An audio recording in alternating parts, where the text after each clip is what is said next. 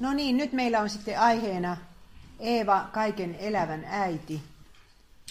Se on myöskin ensimmäinen luku tuossa minun kirjassani, nainen ja hänen miehensä. Että voitte sieltä sen sitten vielä kerrata. Mutta hiljennymme rukoukseen. Isä, pyhitä meidät totuudessa, sinun sanasi on totuus. Auta, että taipuisimme raamatun sanan alle silloin, kun se sana arvostelee ja tuomitsee meidän elämämme. Auta, että löytäisimme sieltä sinun armolliset kasvosi. Jeesuksen nimessä, aamen. Minä kun tutkin noita raamatun nais, äh, miehen ja naisen välisiä suhteita, niin huomasin, että siellä on aika vähän tämmöisiä tosi onnellisia avioliittoja. Ja siellä on yksi täydellinen rakkaussuhde kuvattu. Vain yksi nainen sai kokea niin kuin täydellisen onnen.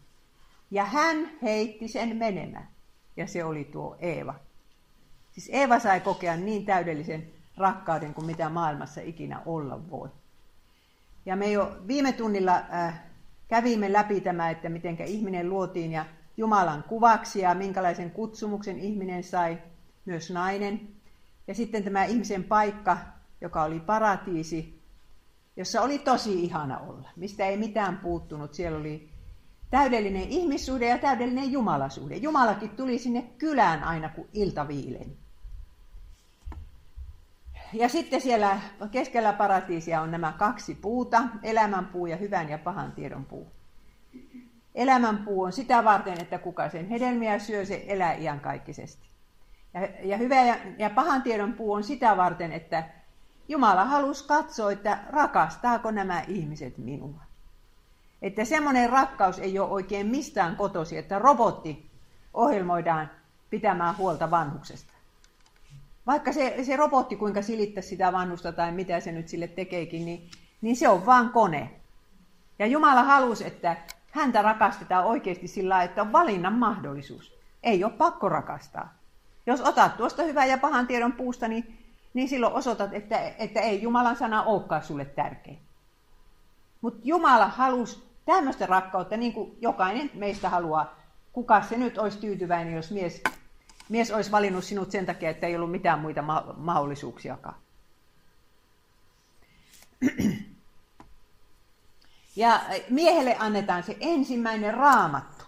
Naista ei ollut olemassakaan, mutta ensimmäisessä raamatussa on kolme osaa.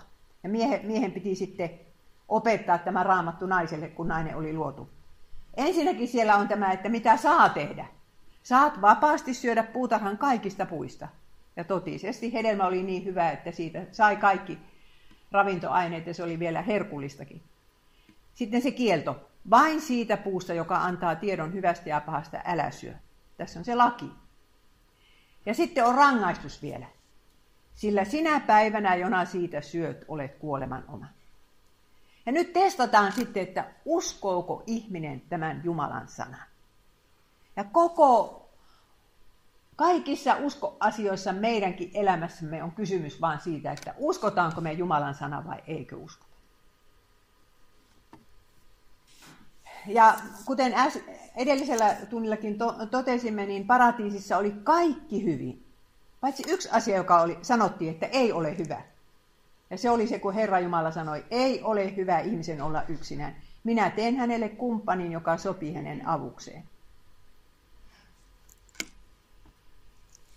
Ja ennen kuin, ennen kuin Eeva oli edes luotukaan, niin Herra ensin niin kuin johtaa se e- Aatami eteen kaikki eläimet.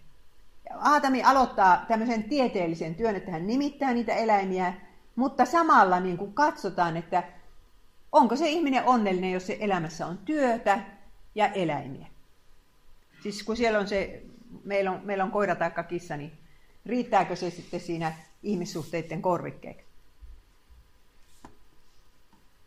Ja sitten sanotaan, että mutta ihmiselle ei löytynyt sopivaa kumppania. Työ ja eläinten seura eivät poista miehen yksinäisyyttä. Siellä on se ihmisen ikävä, se yhteyden kaipuus, kaipaus. Ja, ja sitten Jumala luo naisen, ja eikö se ole ihmeellistä, että, että nainen luodaan miehen kylkiluussa. Ja oikeasti se tarkoittaa sitä, että ne ovat yksi olento, josta sitten tehdään kaksi. Luku 2 ja 21. Silloin Herra Jumala vaivutti ihmisen syvään uneen ja otti hänen nukkuessaan yhden hänen kylkiluistaan ja täytti kohdan lihalla. Herra Jumala teki tästä kylkiluusta naisen. Saisinko vielä pyytää, että tuolta sammutettaisiin nuo valot, jos tämä saataisiin vähän pimeämmäksi. Ja mies, kun näkee sen, hän on siis unessa, sitten hän herää ja näkee tämä olennon, jonka Jumala taluttaa hänen vieressä. Hän on nähnyt kaikki eläimet, ja, tai en tiedä kaikki, mutta aika monta. Ja, mutta nyt hän tajuaa, että tämä se nyt on se, se kumppani, joka on minulle sopiva. Ihan erilainen kuin koira ja kissa. Mies sanoi, tämä se on, tämä on luu minun luustani ja lihan minun lihastani. Naiseksi Issa häntä sanottakoon, miehestä Is hänet on otettu. Ja se, että kuka nimittää kenetkä raamatussa, niin se on hirveän tärkeä asia. Että miehellä oli oikeus nimittää ne eläimet, mutta myöskin nimittää ää, tämä nainen. Ja, ja Eevan ensimmäinen nimi oli, oli Isa, tarkoittaa siis ihmisetär. Kun Is on mies tai ihminen, niin Isa on i, sitten miehetär, niin miehetär. Ja, ja Aatami tajusi jotenkin, että tämä on osa minua, tämä Eeva.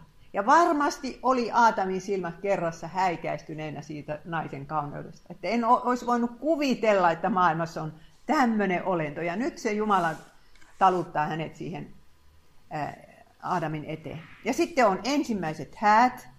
Ei ole vielä edes isä ja äitiä olemassakaan, mutta, mutta Herra lukee tämän hääkaavan siellä Aatami ja Eva häissä.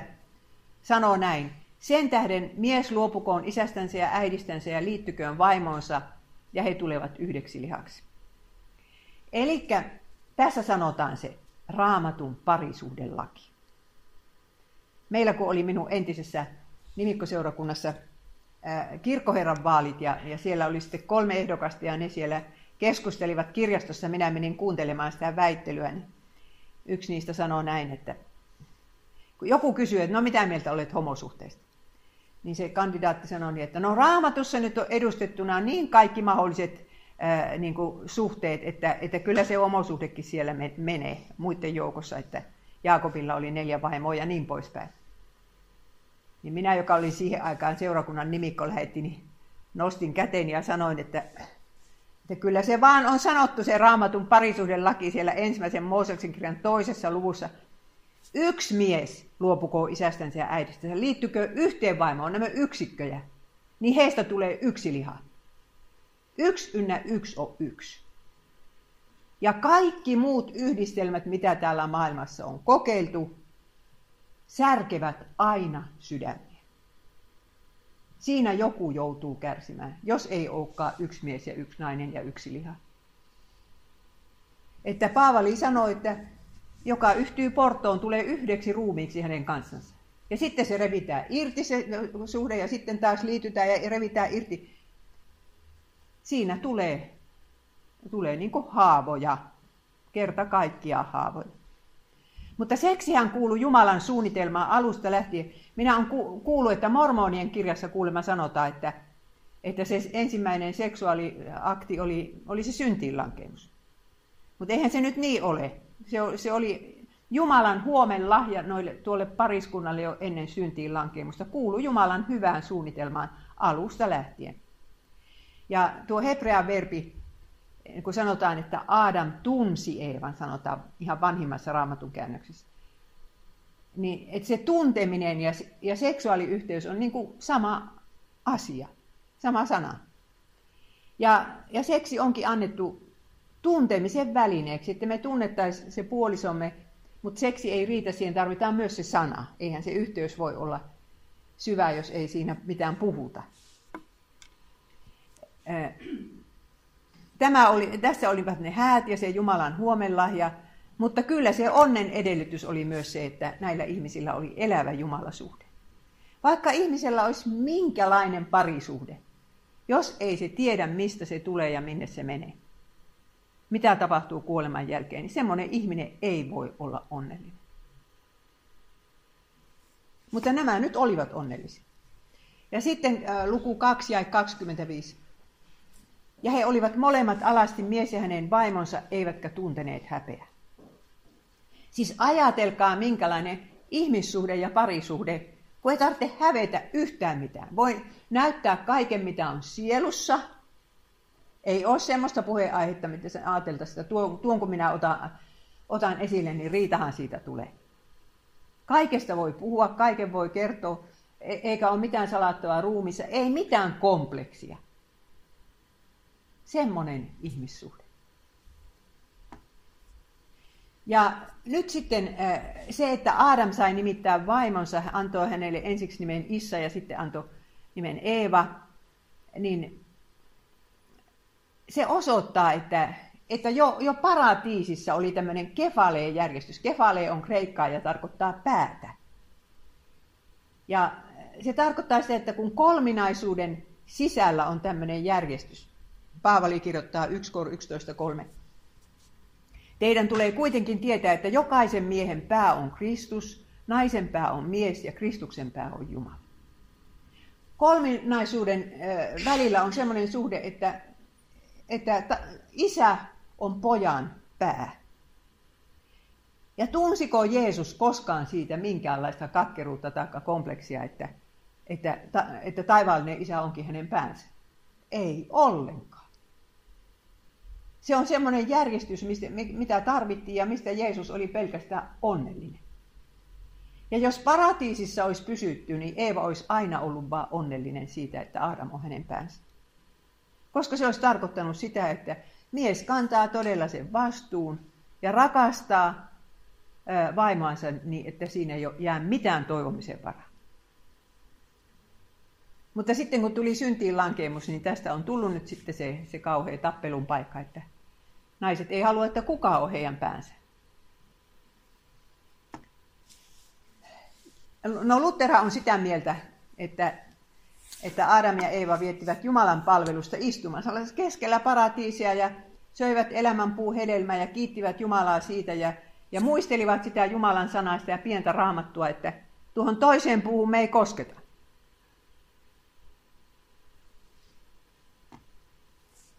Ja näin eh, tämä onnellinen elämä sitten jatkuu, en tiedä kuinka kauan, mutta sitten astuu paha sinne paratiisiin. Ja me emme ollenkaan tiedä sitä, että, että mistä tuo paha on lähtöisin. Että monethan ajattelevat, että hän oli langennut enkeli, ja raamatustakin voi saada vähän siihen tukea. Mutta joka tapauksessa käärmeen hahmossa se paholainen nyt astuu puutarhaan. Luku kolme ja yksi. Käärme oli kavalin kaikista eläimistä, jotka Herra Jumala oli luonut. Se sanoi naiselle, onko Jumala todella sanonut, te ette saa syödä mistään puutarhan puusta. Ja nyt alkaa se niin kuin paholaisen systeemi, miten se vääristelee Jumalan sanaa. Ette saa syödä mistään puutarhan puusta, kun Jumala on sanonut, että kaikista saatte syödä, paitsi tuosta yhdestä. Ja hän niin kuin saa Jumalan näyttämään siltä, että ei Jumala haluakaan teille hyvää, kun paha. Jumala pihtailee, ei anna teille teidän oikeata onnea. Ja,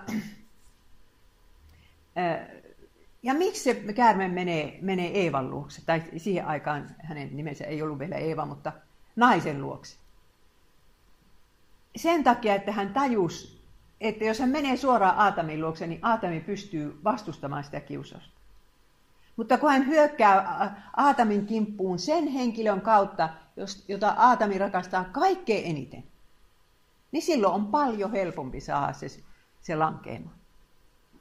Ja ystävät, kuinka monta kertaa maailman historiassa on tapahtunut, että joko mies tai nainen ö, käytti, niin kuin houkutteli syntiin sen ihmisen, joka häntä rakastaa sillä tavalla, että, että se toinen ei voi, voi kieltäytyä, kun se rakastaa minua niin paljon, niin, niin se tekee niin kuin minä sanon.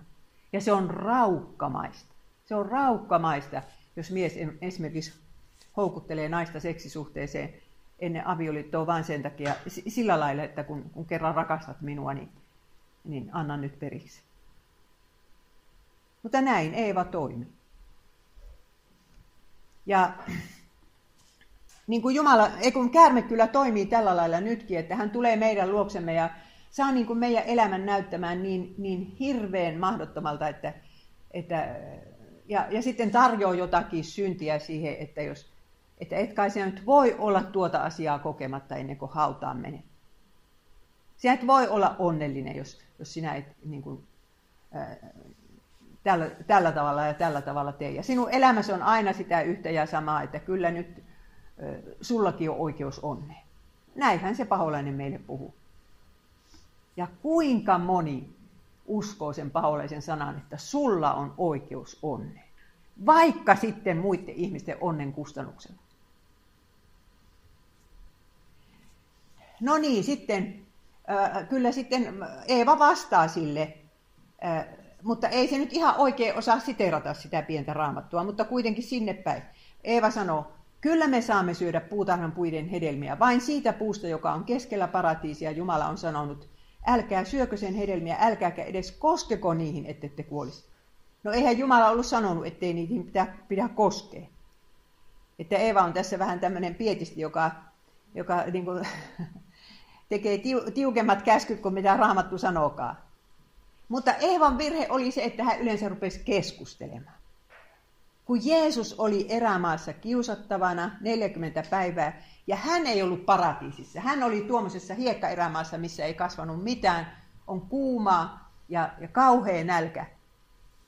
Niin eihän Jeesus rupea keskustelemaan paholaisen kanssa. Hän aina vaan vastaa, kirjoitettu on. Jos Eeva, Eeva olisi vastannut, että meidän raamatussa lukee näin, piste, niin se keskustelu olisi loppunut siihen. Ja kun meille tulee se kiusaus, niin meidän pitäisi pystyä sanomaan, että raamatussa lukee näin. Siis Jeesuksella oli kaikki tarpeet tyydyttämättä ja Eevalla oli kaikki tarpeet tyydytetyt. Ja Eevalla ei edes ollut perisyntiä sydämessä, no ei ollut Jeesuksellakaan. Mutta meillä raukoilla, kun on se perisynti jo valmiiksi, joka on niin kuin, niin kuin synnin puolella. Et jos me ei sitä hedelmää ihan otetakaan, niin ainakin me keretään monen kertaan kuvitella, minkälaista olisi syödä sitä kiellettyä hedelmää. Ja silloin se synti on jo tehty. Koska sydämessä tehty synti on myös Jumala edessä synti. Ja hän oli petojen seassa, sanotaan Jeesuksesta, että että niin kuin e, Aadam ja Eva oli niiden ihanien kesyjen eläinten seassa siellä e, paratiisissa, niin Jeesus raakka oli petojen seassa. Ja nyt sitten käärme jatkaa tätä valehtelua ja sanoo, että ette te kuole. Mutta Jumala tietää, että niin pian kuin syötte siitä, teidän silmänne avautuvat ja teistä tulee Jumalan kaltaisia niin, että tiedätte kaiken sekä hyvän että pahan. Ihmiset ei todella tienneet, mitä on paha. Ei ne tienneet kärsimyksestä mitään, ei synnistä mitään, ei kuolemasta mitään. Ja nyt sitten saatana jotenkin kuvaa sen, että se on ihana asia, jos tiedätte hyvää ja pahan. Ja tämä ihmisen tietämisen vimma, että ei pysähytä mihinkään. Että tie, tiede menee semmoiseen suuntaan, joka ei ole oikein. Ja paljonhan tiede tekee hyvää, mutta kyllä se tekee pahakin. Että, että esimerkiksi atomipommit ja muut, nehän olisi saanut jäädä keksimättä, mutta sitten kun ne on keksitty, niin sitten ollaan niiden armoilla. Ja se houkutus, että teistä tulee Jumalan kaltaisia, tämä on suuri houkutus ihmiskunnalle. Tulisi niin kuin Jumala. Ja siihen asti Eeva on katsonut sitä hedelmää, että kas, Siinä se on se kielletty hedelmä, mutta nyt yhtäkkiä hänen silmänsä katsovat sitä puuta ihan toisella tavalla. Jae 6. Nainen näki nyt, että puun hedelmät olivat hyviä syödä. Se oli kaunis katsella ja se oli houkutteleva, koska se antoi ymmärrystä. Kyllähän sitä syntiä vielä vastustaski, jos se näyttäisi rumalta meidän silmissä. Saatanan palvojat tekee syntiä siksi, että se on kauheita ja rumaa. Mutta tavallinen ihminen tekee syntiä sen takia, kun se näyttää niin hyvältä. Ja eikä paholainen missään tapauksessa näytä niitä seurauksia, mikä tästä tulee. Se vaan näyttää, että niin ihana asia tuo synti, minä en kerta kaikkia voi elää, elää ilman sitä, ja eihän sitä siinä vaiheessa synniksi nimitetäkään. Niin, jos, jos Eeva olisi tällä hetkellä nähnyt tilanteen sanotaan montako vuotta myöhemmin se nyt, sanottaisiko, että 40 vuotta myöhemmin. Kun hän seisoo ensimmäisen haudan partaalla. Ja siinä haudassa on hänen poikansa, jonka hänen toinen poikansa on tappanut. Niin Eeva ei olisi langennut tähän syntiin. Ja jos me nähtäisiin ne tekojen seuraukset, niin se kyllä pysäyttäisi meitä hirveästi. Mutta kun se eh, paholainen vaan näyttää sitä, että, että sinun onnes riippuu siitä, että sinä saat tämän, tämän ja tämän asian. Ja sitten ja sanotaan raamatussa, hän otti siitä hedelmän ja söi. Koski siihen eikä kuollutkaan, kun hän oli sanonut saatanalle, että ei, ei siihen saa koskekaan. No ei kos, kuollutkaan ja, ja, ja sitten hän syö siitä ja ehkäpä se maku todella oli ihana. Kyllähän se synti toisinaan on tosi ihana. Ja, ja asia on sillä tavalla, että nainen tässä lankesi ensin. Siitähän me ei päästä mihinkään, mutta sitten nainen ottaa ja antaa sen miehelleen, joka oli hänen kanssaan. Hei, Adam seisoi siinä vieressä. Hän on perheen pää, niin kuin Jumala on Kristuksen pää. Ja hänen olisi pitänyt varjella perhettänsä ja vaimaansa. Ja vaikka iskee se hedelmä siitä kädestä ja sanoo, että tätä ei meidän perheessä syödä. Mutta Jumalakin sitten nuhtelee Aatamia ja sanoo, sinä teit niin kuin vaimosi sanoi. Siinä oli miehen synti. Ja kuinka moni mies tässä maailmassa on tehnyt niin kuin vaimo sanoo, vaikka vaimo olisikin sanonut jotakin Jumalan sanan vastasta.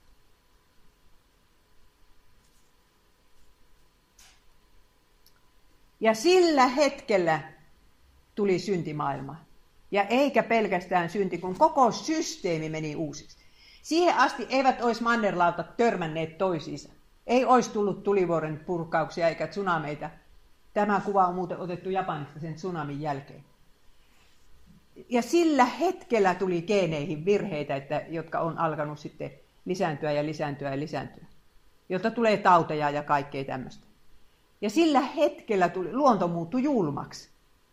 Minä kun taas eilen illalla katoin planeettamme maa luonto-ohjelmaa, niin minä ajattelin, että kyllä se on aika julmaa meininkiä tuolla luonnossa. Että ei siellä kyllä mitään sääliä tunneta, eikä se, semmoiseksi se muuttuu. Myrkkykasvit ja ohdakkeet, niiden siemenet yhtäkkiä Herra heitti tänne maan päälle ja, ja, tuota, ja helvetti, joka kyllä oli olemassa, mutta se oli tehty perkeleille hänen enkeleilleen. Se määrättiin sillä hetkellä ihmisen. Jos siinä tilassa kuolet, niin sinne mene. Ja ikinä et sieltä pois pääse. Tämmöistä tapahtui sillä hetkellä, vaikka Eeva, Aatamia ja Eva eivät sitä niin kuin tajunneet ja nähneet. Ja sitten alkavat nämä synnin seuraukset heidän elämässänsä ja siinä parisuhteessa. Ja ensimmäinen oli häpeä ja salailu. Luku 3 ja 7. Silloin heidän silmänsä avautuivat ja he huomasivat olevansa alasti. He sitoivat yhteen viikunan lehtiä ja kietoivat ne vyötärölleen. Yhtäkkiä aletaankin hävetä itseänsä toisen edessä. Ei voikaan näyttää sydäntä ja sielua, kun on niitä komplekseja. Ja se syvä yhteys katoaa, että sehän se on ihmissuhteessa se ihana hetki, kun tajuaa, että minä voin sanoa tuolle toiselle mitä tahansa ja se ymmärtää minua. Ja silloin niin kuin parhaimmillaan parisuhteessa on tämmöisiä aikoja. Ja sehän se on oikeastaan taivas maan päällä. Mutta sitten, sitten se, se niin kuin hämärtyy synnin takia aina toisinaan ja salailu alkaa. Ja toinen eh, synnin seuraus oli se, että juostaankin Jumalaa pakoon. Siihen asti Jumala on tullut heille kylään ja nyt kun kuullaan Herra askeleet, niin mennään pensaaseen piiloon. Koska pelätään, että Jumala tappaa meidät, kun hän on sanonut, että sillä hetkellä kun syötte, niin te kuolemalla kuolette. Ja yhdeksän. Herra Jumala huusi miestä. Nainen oli langennut ensin, mutta miestä hän ensin puhuttelee, koska hän on perheenpää. Huusi miestä ja kysyi, missä sinä olet? Mies vastasi, minä kuulin sinun askeleesi puutarhassa, minua pelotti, koska olen alasti ja silti siksi piiloudun. Alasti. Tähän mennessä se ei ollut mikään ongelma. Ja nyt mennään piiloon. Eli tässä vaiheessa ihmispari on menossa kohti sitä tulista järveä, joka on tehty perkeleelle ja hänen enkeleille. Se ei ole Jumalan suhde kunnossa enää. Mennään Jumalaa piiloon, eikä Jumalan luokse ollenkaan. Ne ei ollut uskossa nyt ollenkaan. Ja sitten kolmas seuraus on se, että syyttely alkaa. Mies syyttää naista, nainen syyttää käärmettä. Kumpikaan ei sano, että minä tein väärin, anna anteeksi. Mies sanoo, nainen, jonka sinä annoit minulle kumppaniksi, antoi minulle sen puun hedelmän ja minä söin. Ja kun nainen kuulee tämän lauseen, niin se iskee kun tikari hänen sydämensä. Hän ei ikinä unohda sitä. Ja hän miettii koko loppuelämänsä, että tarkoittiko se sitä, että olisi ollut parempi, ettei olisi antanutkaan mulle sitä naista.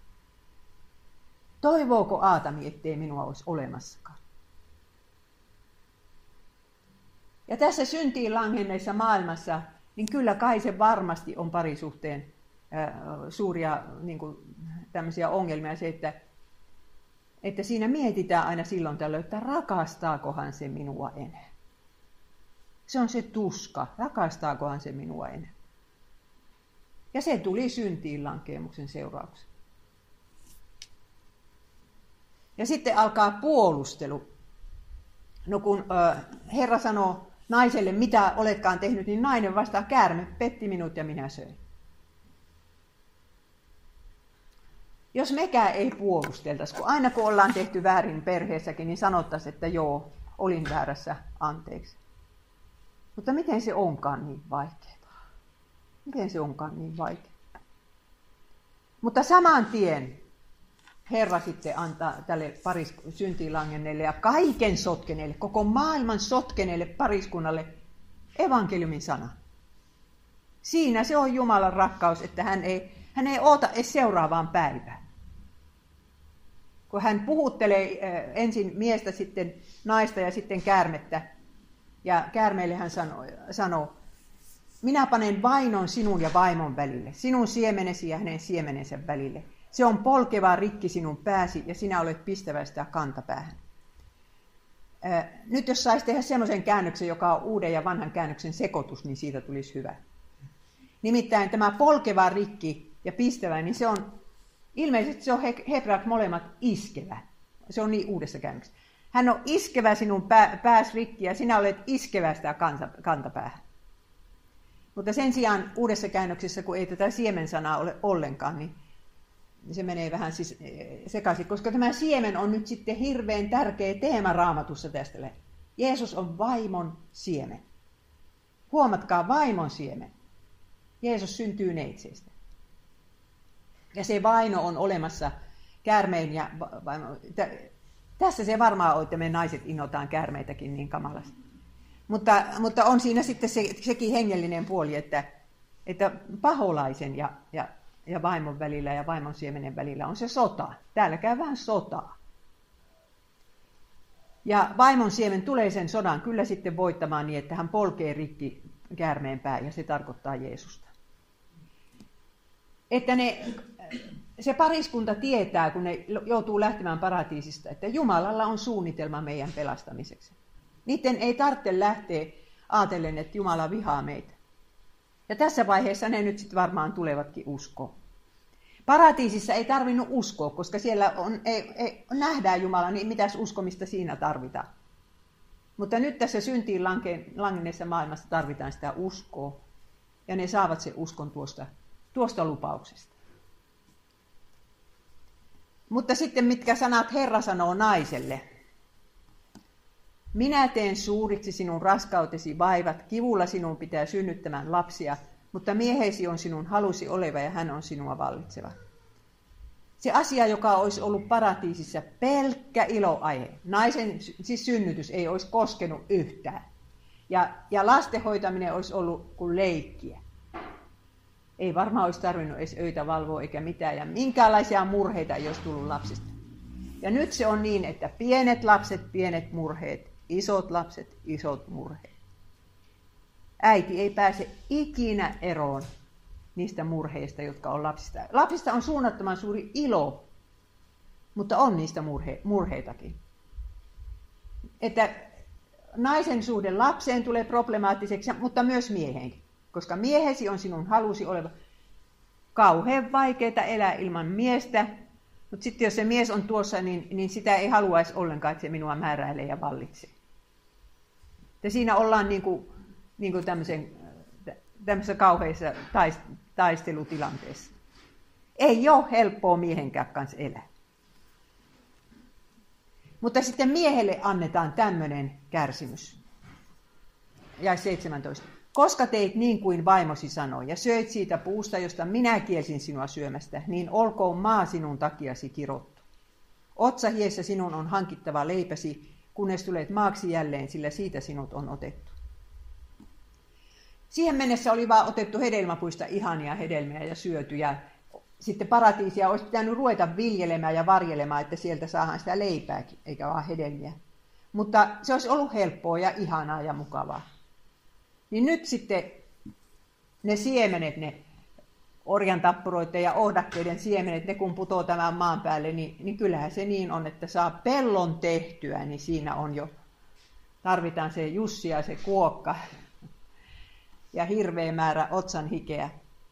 Ja se, se aika, jonka nainen olisi halunnut viettää sen miehensä kanssa, se menee paljolta siihen työntekoon, koska on niin vaikeaa se perheen elättäminen. Ja loppujen lopuksi maa voittaa miehen. Mies, joka on luotu maasta ja niin me naisetkin, niin me tullaan maaksi jälleen. Siellä haudassa muututaan mullaksi. Kuolema voittaa. Ja miehen ongelma oli siis se passiivisuus, koska teit niin kuin vaimosi sanoi. Ja minun mielestä tämä on suurelta osin niin tämä länsimaisen kulttuuriongelma. Muslimeilla on omat ongelmansa, siellä, siellä sorretaan naisia, mutta meillä sorretaan nyt miehiä. Ja, ja se, että miehet ovat hirveän passiivisia, niin siinä tulee tämmöinen kysymys, että voinko minä kunnioittaa tuommoista miestä, joka ei kanna sitä vastuuta kuinkahan moni nainen niin kuin kituroitsee tämän ongelman kanssa. Koska tohvelisankaria on älyttömän vaikea kunnioittaa. Vaikka nainen haluaisi niin kuin määrä, määräillä sitä miestä, niin sitten jos mies alistuu tohvelisankariksi, niin ei se ole mukavaa sekä. Kun kerta kaikkia me naiset haluttaisiin kunnioittaa sitä miestä, jonka ää, kanssa me ollaan menty avioon. Ja pa- Paavalihan sanokin että vaimo kunnioittakoon miestä. Ja silloin kun mietitään, että menenkö mä tuo miehen kanssa naimisiin vai enkö mene, niin siinä, siinä pitää kysyä itseltänsä, että kunnioitanko minä tuota miestä. Ei pidä mennä naimisiin, jos ei kunnioita. Siinä ei ole onnellinen mies eikä nainen. No ennen kuin lähdetään sieltä paratiisista, niin vielä tapahtuu yksi asia. Mies antaa vaimolle uuden nimen. Se on Eeva, tarkoittaa kaiken elävän äiti. Tämäkin on uudessa käännöksessä sotkettu. Eli minä uskon niin, että Aatami vaihtoi sen nimen sen takia, kun hän halusi sen muistutuksen, että naisesta syntyy se käärmeenpään polkija. Ja joka kerran, kun hän sanoo Eevalle, että Eeva, keitettäisikö kahvia, niin, niin siinä tulee se, se Eeva, se kaiken elämän äiti, että Kerran syntyy tästä naisesta vielä se käärmeenpään polkija. Aatami halusi siitä muistutuksen itsellensä joka päivä ja sen takia vaihtoi sitä Eevan nimeä. Ja siitä lähtien ja sitä ennenkin, niin äidin kutsumus oli, oli kyllä sitten naisen korkein kutsumus, ja, jota pitää pitää arvossa. Semmoinen yhteiskunta, joka ei arvosta lasten synnyttämistä ja kasvattamista, niin se on kyllä tuhoon tuomittu. Minusta se on ihan järkyttävää se, että kuinka vähän arvoa annetaan sille, että nainen hoitaa omia lapsiansa. Koko ajan on niin kuin poliitikoilla sellainen päämäärä, että naiset työelämä. Sitä ei pidetä missään arvossa, että se pieni, ihana, äh, ihana niin kaksi-kolme-vuotias siellä, niin että sitä kasvatetaan ja annetaan sille niitä elämäeväitä. Sen sijaan on paljon tärkeämpää, että ollaan jossain tehtaassa ää, tekemässä jotakin, vaikkapa ää, vaatteita. Kumpi teistä on ihanampi, se pieni lapsi vai ne vaatteet? Ja yhteiskunnan pitäisi niin kuin, antaa tälle asialle arvo. Ja, ja se, että, siis tuo abortti, että, että niin kuin Suomessa on abortoitu noin 700 000 lasta nyt, ja niillä, niillä olisi omat lapset isolla osalla. Nyt syntyy 50 000 lasta ja 9 000 abortoijaa joka vuosi. Laskekaapa vaan. Niin. Ja ennen kuin ne lähtivät paratiisista, niin vielä tapahtui yksi asia. Herra Jumala teki Aadamille ja hänen vaimolleen nahasta vaatteet ja puki heidät niihin. Ja tämä on tärkeä asia, koska tässä veri vuotaa maan päälle ensimmäisen kerran. Sitä ennen ei ollut kuolemaa. Ja nyt Jumala joutuu sitten tappamaan eläimet, että hän saa noille nuo nahkavaatteet. Ja tästä alkaa koko uhrilaitos. Mooseksen kirjassa uhrit määritellään vasta 1400 ennen Kristusta, mutta ihmiskunta on ollut sitä ennen tuhansia vuosia olemassa. Ja osashan ne noat ja kaikki uhrata. Ja se johtui siitä, että he muistivat tämän, että Herra Jumala teki ne vaatteet, ja oikeasti se tarkoittaa sitä vanhurskauden vaatetta, jolla se meidän alastumuutemme häpeä peitetään. Ja äh, kun Paavali sanoo Galatalaiskirja 3.27, että kaikki te, jotka olette Kristukseen kastettuja, olette pukeneet Kristuksen yllenne. Tämä tarkoittaa nyt sitä meidän vanhuskauden vaatettamme, joka meille kasteessa annetaan. Ja, ja siinä on se vaihtokauppa, että Jeesuksen piti riippua alastomana ristillä, että hän hankkisi meille tämän vanhuskauden vaatteen. Ja sitten luku 3.22, missä ihmiset karkotetaan paratiisista, minä luen sen teille. Sitten Herra Jumala sanoi, ihminen on nyt niin kuin me, hän tietää sekä hyvän että pahan. Ettei hän nyt vain ota elämänpuusta hedelmää ja syö ja niin elä ikuisesti. Niin Herra Jumala ajoi ihmisen pois Edenin puutarhasta ja pani hänet viljelemään maata, josta hänet oli tehty. Hän karkotti ihmisen ja asetti Edenin puutarhan itäpuolelle kerubit ja salamoivan leimuavan miekan vartioimaan elämän puulle vievää tietä. Ja paratiisista on nyt lähdettävä, mutta sen muisto ei ole koskaan hävinnyt ihmiskunnan mielestä. Kaikki tuommoiset rakkauslaulut, joissa lauletaan sitä ikuisesta onnesta ja täydellistä rakkaudesta, se on sitä kaipuuta paratiisiin. Mutta Herra ei halua, että eletään enää siinä elämänpuun vieressä, että ihmiset syövät sitä ja, ja niin kuin synteinensä päivinensä sitten ää, elävät iankaikkisesti. Sen takia heidät piti karkottaa sieltä pois. Ja tukkia se tie. Mutta pieni pala paratiisia jäi jäljelle. Ja vielä kerran palataan tähän laulujen lauluun. Rakkaani valittuni, sinä olet suljettu puutarha, lukittu tarha, sinetöity lähde, paratiisi. Se, että Aatami ja Eeva saavat rakastaa toisiansa niin kuin mies ja vaimo, niin siinä se on sitten se hetkittäin se paratiisi. Tuntea toisensa ja tulla tunnetuksi ja, ja kokea sitä, että, että minä olen tuolle toiselle tärkeä ja hän on minulle tärkeä. Semmoisen pienen paratiisi he saivat pitää. Ja se, se, se pieni paratiisi sitten annetaan ää, kristillisessä avioliitossa eikä tarvitse olla kristillinenkään, kunhan on vaan, vaan avioliitto yhden miehen ja naisen välillä, niin kuin minä olen Japanissa nähnyt. Jos ollaan uskollisia ja rakastetaan toinen toisiansa, niin siinä on se pieni pala paratiisi. Ja sitten Eeva tulee raskaaksi. Siis kuvitelkaapas ihmistä, joka ei ole itse ikinä ollut lapsi. Ja nyt se odottaa lasta eikä yhtään tiedä minkälainen sieltä putkahtaa ja, ja miten sitä ruvetaan hoitamaan. Siis ei hänellä ole mitään synnytysvalmennusta siellä. Mies yhtyi vaimonsa Eevaan ja Eeva tuli raskaaksi ja synnytti Kainin. Eeva sanoi, minä olen Herran avulla saanut poikalapsen. Ja tämä Kain tulee hebrean sanasta kaanaa, joka tarkoittaa, että saada. Ja Luther ja monet muut selittää sitä, että tässä vaiheessa Eeva luuli, että nyt se syntyi sieltä käärmeenpään polki. Minä olen saanut Herran poikalapsen. Se voitaisiin kääntää niin.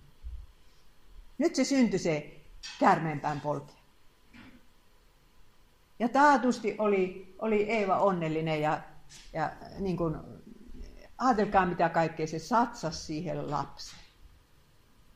Ja onko kuka äiti joutunut koskaan pettymään tämän rankemmin kuin Eeva Raukka?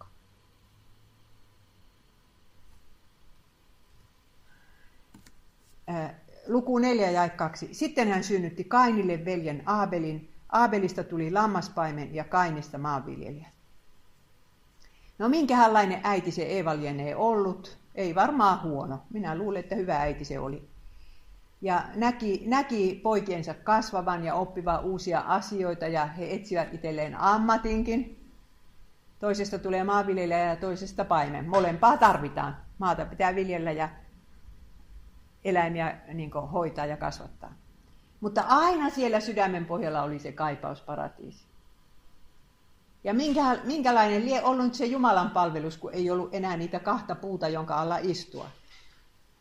En tiedä. Kohta tulee vielä puhe tästäkin. Mutta sitten nämä pojat tuovat kumpikin oman uhrinsa. Ja tämä saattaa raamatun lukijasta tuntua niin kuin järkyttävän epäoikeudenmukaiselta. Että Kain tuo uhrilahjaksi maan satoa, siis viljaa, ja Aavel toi lampaidensa erikois, esikoiskaritsoja.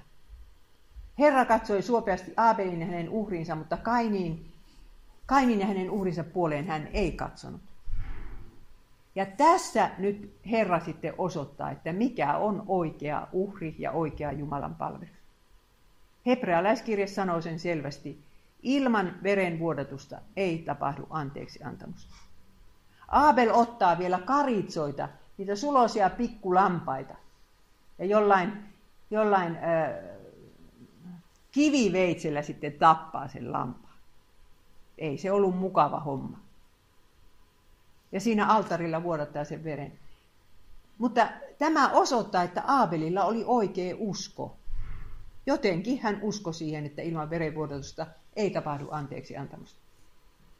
Kainilla ei ollut oikeita uskoa, koska hän luuli, että niillä hänen kättensä teoilla, kun hän on viljellyt ö, viljaa ja nyt hän tuo viljaa sitten alttarille, että sillä mukaan saadaan Jumalasuhde kuntoon. Näin jyrkkä tämä raamattu on, että ei, siellä kyllä hyväksytään mitä tahansa Jumalan palvelusta.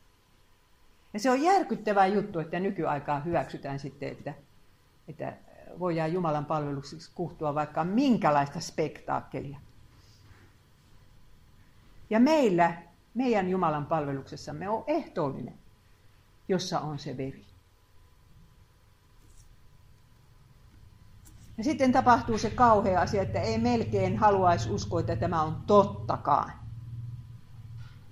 Niin sitähän ei me tiedetä, että miten se Herra osoitti se, että hän hyväksyy Aapelin uhrin, mutta ei hyväksy Kainin uhria. Mutta kaikki kommentaarit sanovat, että vanhastaan juutalaiset on opettanut, että Aapelin uhrista nousi savu taivaaseen ja Kainin uhrista se painui maahan.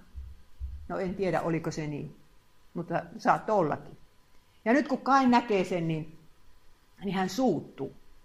Hän, hän todellakin suuttuu ja tulee murhahimo täyteen. Tässä on nyt ensimmäinen uskonsota meille. Ja Eevan rakkaat pojat nyt sitten tässä käyvät sitä uskonsotaa. Ja Herra varoittaa Kainia, että nyt synti vaanii ovella, mutta hallitse sinä sitä. Ja Kain ei yhtään välitä. Sano, sanoo velillensä, että lähdetään, lähdetään ulos. Ja iskee kuoliaksen veljensä. Siis tämä on harkittu murha, tämä ei ole edes tappo. Ja sitten saa kuulla Jumalalta, että veljesi veri huutaa minulle maasta. Siis tämä on sellainen asia, joka on länsimaalaisilta äh, mennyt ihan, kuka ei sellaista ajattelekaan kuin verivelkaa. Mutta tämä on raamatussa hirveän suuri, hu, suuri teema. Jos tapetaan joku, niin se veri huutaa sieltä maasta. Ja Jeesus sanoo, että, että ei ole unohtunut se vanhuskas veri, joka on Aavelista lähtien vuodettu Sakarjaa asti, siis läpi koko vanhan testamentin. Jumala ei ole tuhansissa vuosissa sitä verivelkaa unohtanut. Ja se verivelka maksetaan toisella verellä. Ja sen takia oli verikosto kosto vanhassa testamentissa luvallinen, että se, joka tappaa toisen, niin se, sen suku sitten tappaa sen murhaa. Ja muussa tapauksessa se veri vaan huutaa sieltä maasta. Ja nyt ymmärrätte, että miten arvokas se Jeesuksen veri oli. Joka tippa, joka putosi maahan, kun sillä maksetaan tätä verivelkaa. Ja Suomessakin niin joka ikinen abortoitu lapsi on lisäämässä sitä verivelkaa. 25 joka päivä.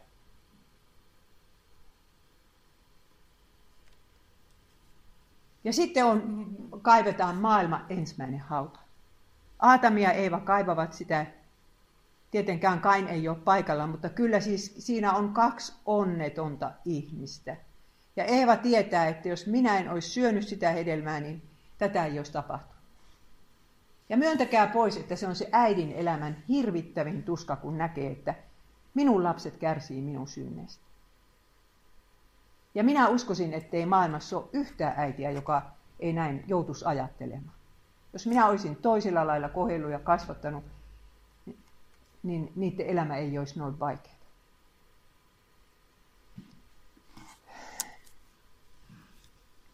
Ja sitten vielä Eeva Parka joutuu eroamaan sitä Kainista. Kyllä varmasti on Kainiin niin vaikea suhde, että en minä tiedä, jos hän saattaa olla niin vihoissa, että, että ensin ajattelee, että lähtekööt vaan. Jumala sanoo Kainille, sinun on harhailtava kodittomana ja pakolaisena maan päälle. Ja, ja Kain kirotaan ja sillä lailla, että maa ei häntä elätä, että hän on pakolainen, hän ei voi mihinkään asettua asumaan. Ja sitten Kain sanoo Herralle, että, että äh, hän, hän, hän, kuolee, joku tappaa hänet niin silloin annetaan Kainille semmoinen merkki, joka tarkoittaa sitä, että ei Kainia saa tappaa. Se on vain Jumala, joka hänet sitten tappaa, kun se päivä tulee. No silloinhan ei vielä ollut ihmisiä maan päällä, mutta kun nämä kaikki elivät melkein tuhatvuotiaiksi, niin kerkisi tulla aivan hirveästi ihmisiä. Minä laskin kerran kynän kanssa, että, että paljonko siellä oli porukkaa silloin, kun Kain kuoli. Ja, ja kyllä niitä oli siis satoja tuhansia. Nyt Kain joutui lähtemään Herran, pois Herran kasvojen edestä ja Adam ja Eeva jäivät kahdestaan. On hirveä ikävä niitä poikia. Toista, joka on haudassa, toista, joka on pakolaisa. Minä en osaa kuvitella tämän naisen kärsimyksiä. Mutta tiedän kyllä, että, että, että on, on äitejä, jotka joutuu tämmöisiä hirveitä taakkoja kantamaan. Mutta sitten luvussa neljä tulee tämä ihana lause, että siihen aikaan ruvettiin avuksi huutamaan Herran nimeä. Ja tätä, äh, siis tästähän me näemme, että, että Eeva oppii huutamaan avuksi Herran nimeä. Varmasti rukoilee sen Kainin puolesta, joka harhailee maailmassa. Ja, mutta yleensä kommentaarit sanoivat, että tämä on yhteisen Jumalan palveluksen alku. Siihen aikaan ruvettiin yhdessä avuksi huutamaan Herran nimeä. Että se Jumalan palvelus sitten kyllä oli varmasti lohdutuksena siinä, siinä surussa. Ja kun Aatami ja Eva ovat 130 vuotta vanhoja, niin sitten vasta syntyy se, se kolmas poika. Ja myöhemmin viidennessä luvussa sanotaan, että syntyi myös muita poikia ja tyttäriä. Ja tämä, tästä Seitin suvusta syntyy kärmeenpään polkia. Jeesus on Seitin jälkeläinen. Ja kun katsotaan niitä sukuluetteloita, niin huomataan, että ensimmäinen ihmispari eli melkein tuhatvuotiaaksi ja näki ihmiskunnan nopean kasvun. Uskokaa tai älkää, niin minä luin Japanissa oikein niin kuin päivälehdestä.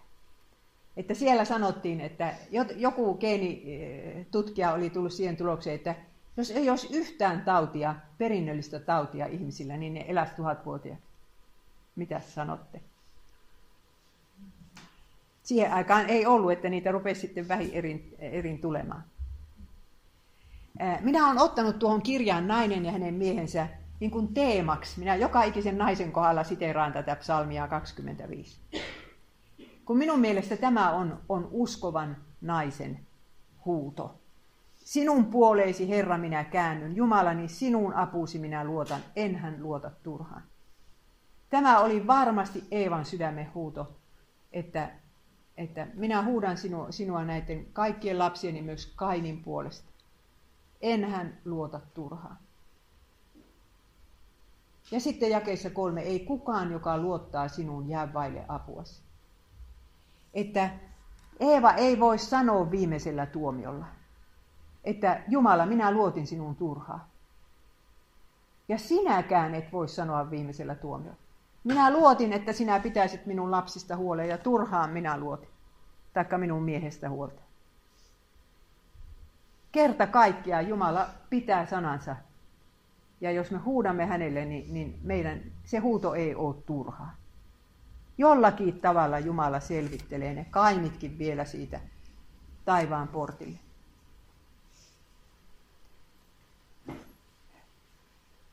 Ja sitten syntyy uusi Adam, Jeesus.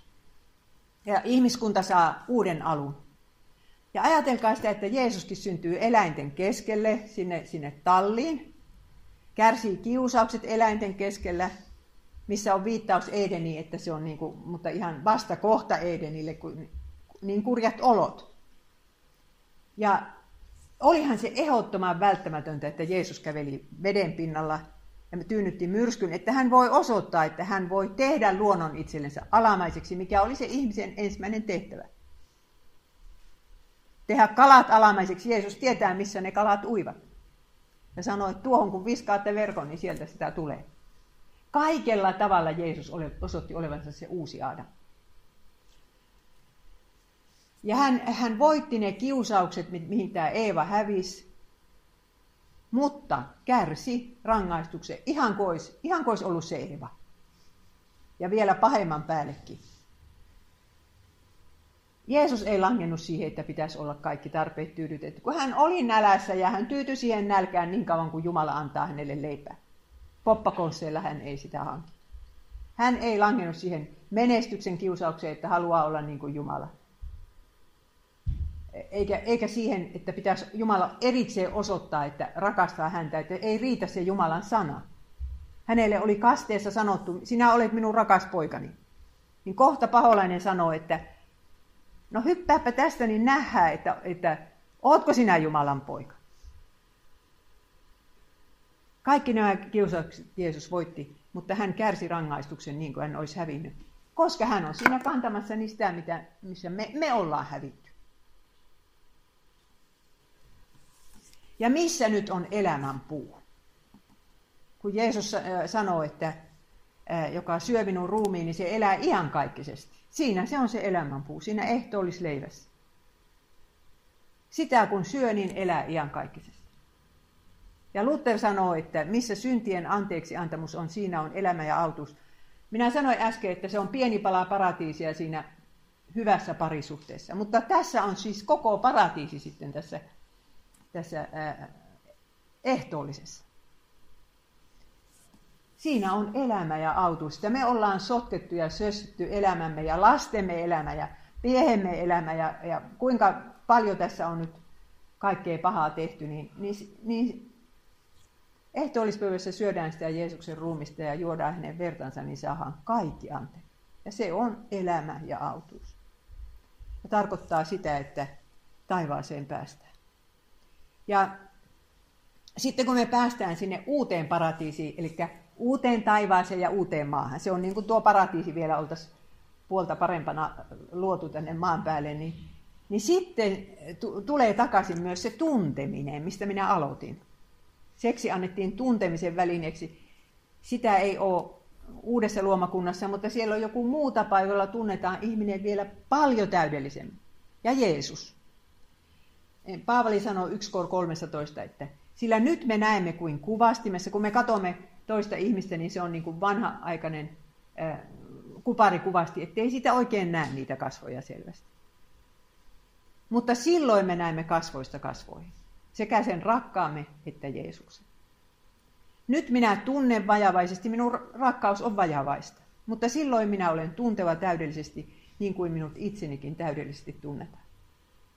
Se on se taivas. Tuntea ja tulla tunnetuksi. Ja ajatelkaapa, sitten minä lupasin teille sanoa, missä se sana paratiisi esiintyy Uudessa testamentissa. No se esiintyy tässä ristillä, kun Jeesus sanoo sille ryövärille, että Totisesti, totisesti minä sanon sinulle, tänä päivänä pitää sinun olemaan minun kanssani paratiisissa. Ja minä olen hirveästi miettinyt, että miksi Jeesus ei sano, että taivaassa tai Jumalan valtakunnassa. Miksi hän sanoi, että paratiisissa? Sen takia, että tuo ryöväri ties, minkälainen paratiisi on, koska hän oli juutalainen ja hän oli niin kuin, raamattua opiskellut seitsemänvuotiaana. Kyllä hän tiesi sen paratiisin Ja nyt hän voi kuvitella sitä, mihin hän on menossa. Hän voi kuvitella niitä puita ja, ja sitä ihanuutta siellä. Ja, ja, ja, sitten hän, hän kokee siinä sen yhteyden, sen paratiisiyhteyden.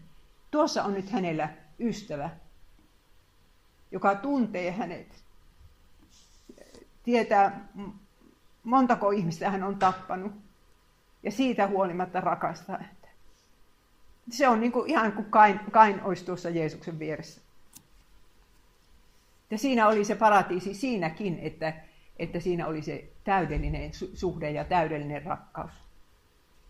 Ja sitten kun roomalaisen sotilaan kehäs lävisti Jeesuksen kyljen ja sieltä vuoti verta ja vettä, niin se oli se kerubin miekka, joka oli niin kuin vartioinut sitä elämän puun tietä, että ei sinne kukaan syntinen pääsekään. Ja silloin se aukesi se portti niin, että tuokin ensimmäisenä menee tuo murhamies siitä sisälle.